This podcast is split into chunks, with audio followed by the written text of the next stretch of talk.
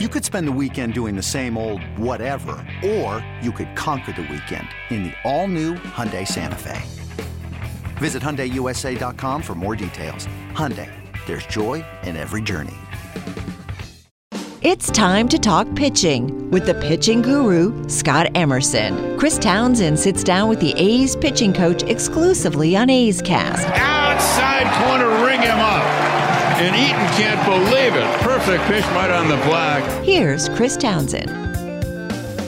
Right now, it's time to talk a little pitching with one of the greatest Arizona basketball players in the history of the great state of Arizona in the Valley of the Sun, Scott Emerson, Mr. Arizona basketball back in the day. Uh, how are you? Well, that's not true, but uh, you were all. I was a good basketball player, but Sun uh, Conference. I was all state. I was an all state player, but Mike Bibby went to my high school and shattered everything. So uh, the great Mike Bibby. Uh, national champion in national 1995 champion, with the uh, Arizona Wildcats. Went back to my high school, won eight state uh, eight state championships, I believe, and as a coach, and he probably should be out there somewhere coaching. Now, the question would be in your career, did you have a chance to go to the next level to play high school, ba- I mean, to play college basketball? Yeah, I talked to a lot of colleges about.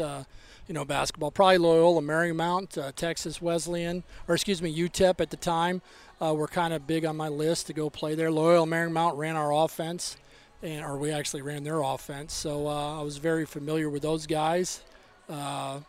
You know, I mean, I, I, didn't pursue it as much as I probably should have or really, really wanted to because I wanted to be a baseball player. But uh, at some point in time, I got drafted by the Padres in 1990. That tells you my age. And, uh, you know, I thought about, okay, sign with the Padres and then go play college basketball.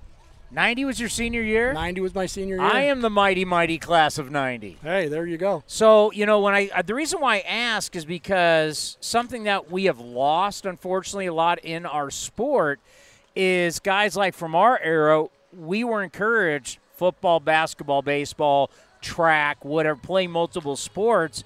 And I just wonder how much, you know, obviously the success you had in basketball, how much did that help you in baseball, which now even helps you today as the teacher that you are? Well, I, I think what you're seeing nowadays is you're, you're, you know, obviously everybody's specializing in one sport, but you know, uh, sports, other sports can help baseball players. You know, for me, it was basketball, footwork being able to move around the court, being able to stay in front of your man on defense, being able to try to get around the, the guy defending you. And, uh, you know, I, I, look at soccer players, I look at hockey players, how, how balanced they are and, and how well conditioned they are. My high school basketball coach, Jerry Connors, is a Hall of Fame basketball coach in Arizona, and we ran a lot.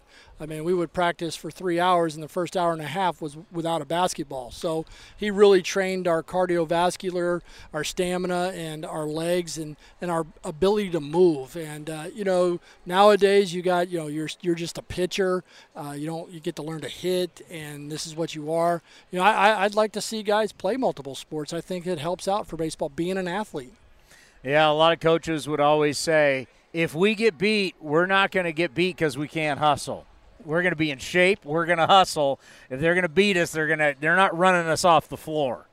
Hundred percent. I mean, we, we full court pressed. We uh, we ran and gun. I mean, we, we, we try to throw up as many shots as we possibly can. Maybe that's why I scored some points in high school. But uh, you know, my high school basketball team they created a, a system like Loyola Marymount, and uh, they went out and and try to put up as many points as they could. And when Mike Bibby was the head coach, they were the only public school to play at the Geico National Championships. So they did a great job for a long time in basketball.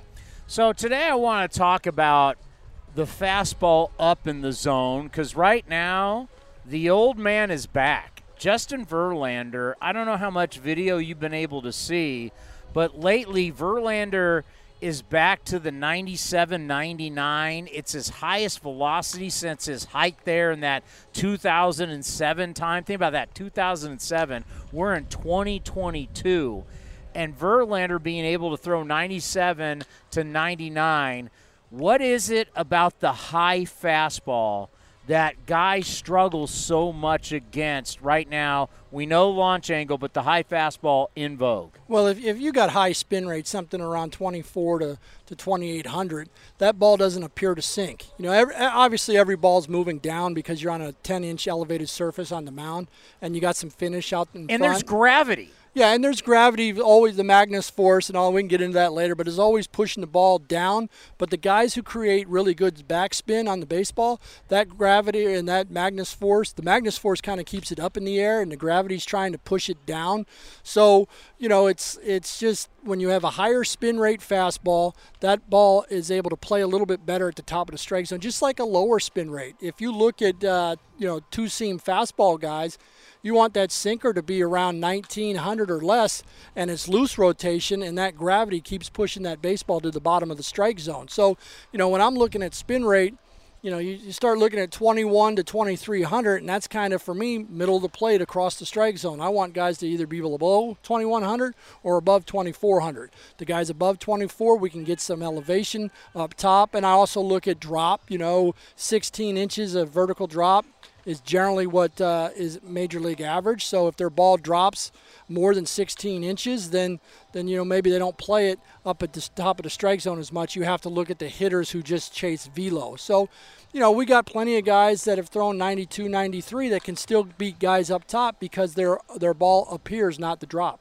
I was trying to get a ball out of my bag, but I don't have one. So when it comes out of your fingers and the ball's coming out of your fingers like this. You have well, a ball that, on you. That's why I'm always prepared with a baseball. So tell us, like, like, like, okay, why is Verlander? Why is his spinning so much more than the the, the average guy? Well, he's pro- he's behind the baseball. He's center cut of the ball, and that ball is rotating straight back. He's probably his spin axis is around 12 or 1 o'clock which means that the ball's not bouncing, the ball's not wobbly, and it's just back spinning, right? So if you get a two seamer, sometimes when it comes off your, your last finger, now you're creating some looser spin because of the, the two seams are wide open and this ball starts to wobble a little bit and gravity's starting to push this thing down where the Magnus force is helping a four seamer stay up top. As you can see, that tight spin right here, people at home may not be able to see this as good, but that type spin cuts through the air currents and Magnus force is keeping the flow up longer. Where when the ball is loose and got loose rotation, the gravity's hitting the seams and kind of knocking it down a little bit more. So that's why, you know, you can now, you know, it's easier to quantify. The, the one thing that we got to remember though is like when I was in the eighth grade and I get ahead of a hitter, my dad would yell, "Give him the dreaded high hard one." You know, Bob Gibson, those type of guys, Steve Carlton. They had nasty sliders, but they also had real tight. Probably, I'm assuming they had real tight elevated uh, spin on their fastball, and they were able to keep their fastball up. So now they got the hitter looking in two spots. They got him looking up for an elevated fastball, and they got him looking down in the dirt for a wrap breaking ball. And that's what you know helps you get swing and miss. You got hitters looking in two different areas of the plate and you can go to one area or the other and keep them off balance. Uh, Sandy Koufax was a genius at that. I mean, that high fastball at 97 and 99, very Verlander like, but he didn't have the height. So it wasn't coming, you know, it's amazing how tall Verlander is, but then you had Sandy Koufax with the big curveball working both you know both ends of the strike well, zone. You know now that's called tunneling. So so uh, Koufax's his ball came out kind of up at the top of the zone, probably Yeah. stayed true and rode it out, and then that curveball came in the same same spot. I used to call it tree branching. You know, it looked like the tree, the, the, the bark of the tree, and then the, the pitches start branching off. That's Yeah. how I used to say it, you know, seven, eight years ago before the, the word tunneling came out. How can you uh, tree branch? Where does your ball start to deviate? So the, the elevated fastball, it deviates and it just stays true, and then the curveball deviates, and then all of a sudden, that's where you get the bottom fell out of it or it drops off the table. It just comes out and bottoms out. Can you teach extension and releasing it, like extending out more to get more spin? Well, you know, for me, when, when you look at deliveries and, and pitching mechanics, you know, you're always going to extend your arm to throw a baseball, but it's your trunk. If your trunk is moving forward, you stay behind the ball longer. If your trunk starts moving to the side, now your hand generally either flattens out. Some guys go to the side. If you look at two guys in particular for our, our pitching staff, Acevedo rotates to the side, his arm goes to the side. Uh, uh, Zach Jackson rotates to the side, his arm goes up. So uh, you know they, they're two different style of pitchers, kind of both both rotating their trunks, probably a little bit more than you'd really like, but they're very effective at what they do because they can keep their hand in that strike zone uh, long enough to throw strikes. So, you know, everybody moves differently, and uh, you know that's part of my job is to, you know, take the data and uh, quantify the numbers of how you know every breaking ball is not the same, even if the numbers say they're the same, because one guy's throwing it from here and another guy's throwing it from here. The appearance, the shape are not the same because this guy maybe exposed the ball more to the hitter, where this guy didn't expose the ball to the hitter, and they're still coming out of the same height release, the same horizontal release, and they have the same height and horizontal movement uh, uh, patterns, but one's from over here and one's from up here. The look to the hitter, the shape to the hitter will not be the same. And there's something about that elevated fastball that hitters just cannot they just cannot stop from wanting to swing at it. There's something about having it more appeasing to the eye, even though they can't hit it. Their eyes tell them, go for it. Well, it, it's up. You know, it, it's right there. It's in their sight. It's not changing planes as much. You know, there, there's some data out there that if pitchers have a height release below the hitter's eyes, it can help create a little bit more swing and miss. But when, when the ball is above the, the hitter's eyes, it stays in that one plane, and I call it the temptation ball. There it is, there it is, there yeah. it is. And they go for it. And, you know, obviously some hit it and some don't. But, uh, you know, always for the pitcher, uh, if you look at the statistics, you know, we used to say three out of 10 for hitters is a Hall of Famer. And now uh, the batting average has gone down, but what's, you know, what's gone down, the batting averages may gone, gone down, but, you know, hard contact and run production has gone up because, you know, a homer is a run, where a hit is not a run yet. So we always appreciate your time talking pitching here, and of course we've created your own podcast. I know you only have so much time, but you know when you go into a series like this, and you look at let's just say Trout's healthy, Ohtani, let's say Rendon, what's it like in the pitchers meeting with the catchers when you're talking about going going up against some of the best offensive forces in the game? Well, you know, our, our, guys fear no one, respect everyone. They go out there, they stick to their game plan. They know if they execute the right pitch at the right time that they have the advantage, and that's is something that that you're always trying to, to work out in the bullpen. Is execute your pitch right here and then we'll throw in the data and we'll throw in the scouting reports and all the analytics and, and tell you what are the best pitches to execute to this guy in certain counts in certain times. You know, some are more first pitch swingers and they do more damage on the first pitch. Some do damage later in the count. Some hit breakers better later in the count than they do early in the count. So we get all the data. We know that. So, you know, for us to gain the advantage is, you know, doing enough homework to understand what pitch we throw at the right time and we execute that pitch. Most of the time, you know, uh, our guys and all major league pitchers get hurt when they don't execute their pitch. They're trying to go away and the ball leak back to the middle of the plate or they're, they're trying to throw a breaker down and they throw it middle of the plate. So obviously middle of the plate, uh, even though middle of the plate, if you look at it analytically, is still not a not a bad spot to go. But you can't constantly live close to the middle of the plate with good major league hitters. I think about Kirby Snead and Shohei Ohtani, where Murph was way outside and the ball was just not in it was way in on that breaking ball, and he still down at the big A knocked it out. So missing your target, location, location, location, whether you're buying a house or you're pitching, location is so key. And some of these guys are so special. That was a ball that he hit out. Like you would not recommend send, uh, swinging at that as a hitting coach, but yet he still knocked it out of the ballpark. Yeah, real estate, right? Uh, you know, uh, Shohei is, is, is, a good hitter. Uh, you don't you don't know if he's sitting on a certain speed or on a certain pitch because you know you don't know the mentality of him at that uh, present time.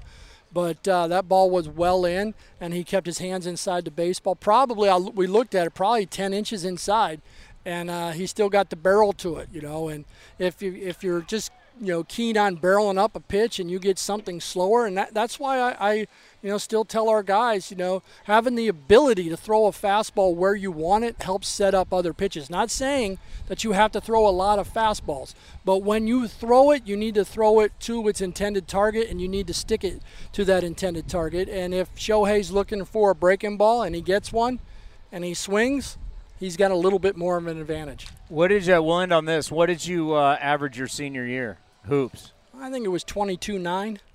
I mean, did you pass? Did you get other people involved, or were you just? I mean, hey man, you're Michael Jordan and you're shooting every single time down the floor. I, I saw I saw where Kobe Bryant said, uh, you know, I live in the gym in the morning, I live in the gym at night, and if my teammates came, this is what this is Kobe Bryant speaking. Kobe Bryant said I, I had teammates come uh, 10 minutes before practice and left 10 minutes after practice. Why would I pass them the ball? I don't trust them for their work. No, I'm just kidding. But uh, I, I, I actually Hey, saw Kobe that. didn't give up the rock. You, Yeah, I Kobe, I- I- Kobe was never going to be a lead leaguer in assist. We could do. We I. I saw that the other day, so uh, I love that. Uh, but no, I mean, I, I enjoyed passing. You know, I, I played one, two, or three. You know, point guard, shooting guard, some small forward. I love dealing the rock. I love setting up my teammates for shots. Uh, you know, my, my thing was get to the line as many times as I can and get some of those points. But uh, you know, I try to get get some points and I try to dish out some points and uh, you know, five or six uh, assists a game were, were were fun for me. the great Scott Emerson, right here. Your pitching coach of the Oakland Athletics. Thank you, and we'll see you next homestand. Thanks for having me. This has been a presentation of the Oakland Athletics.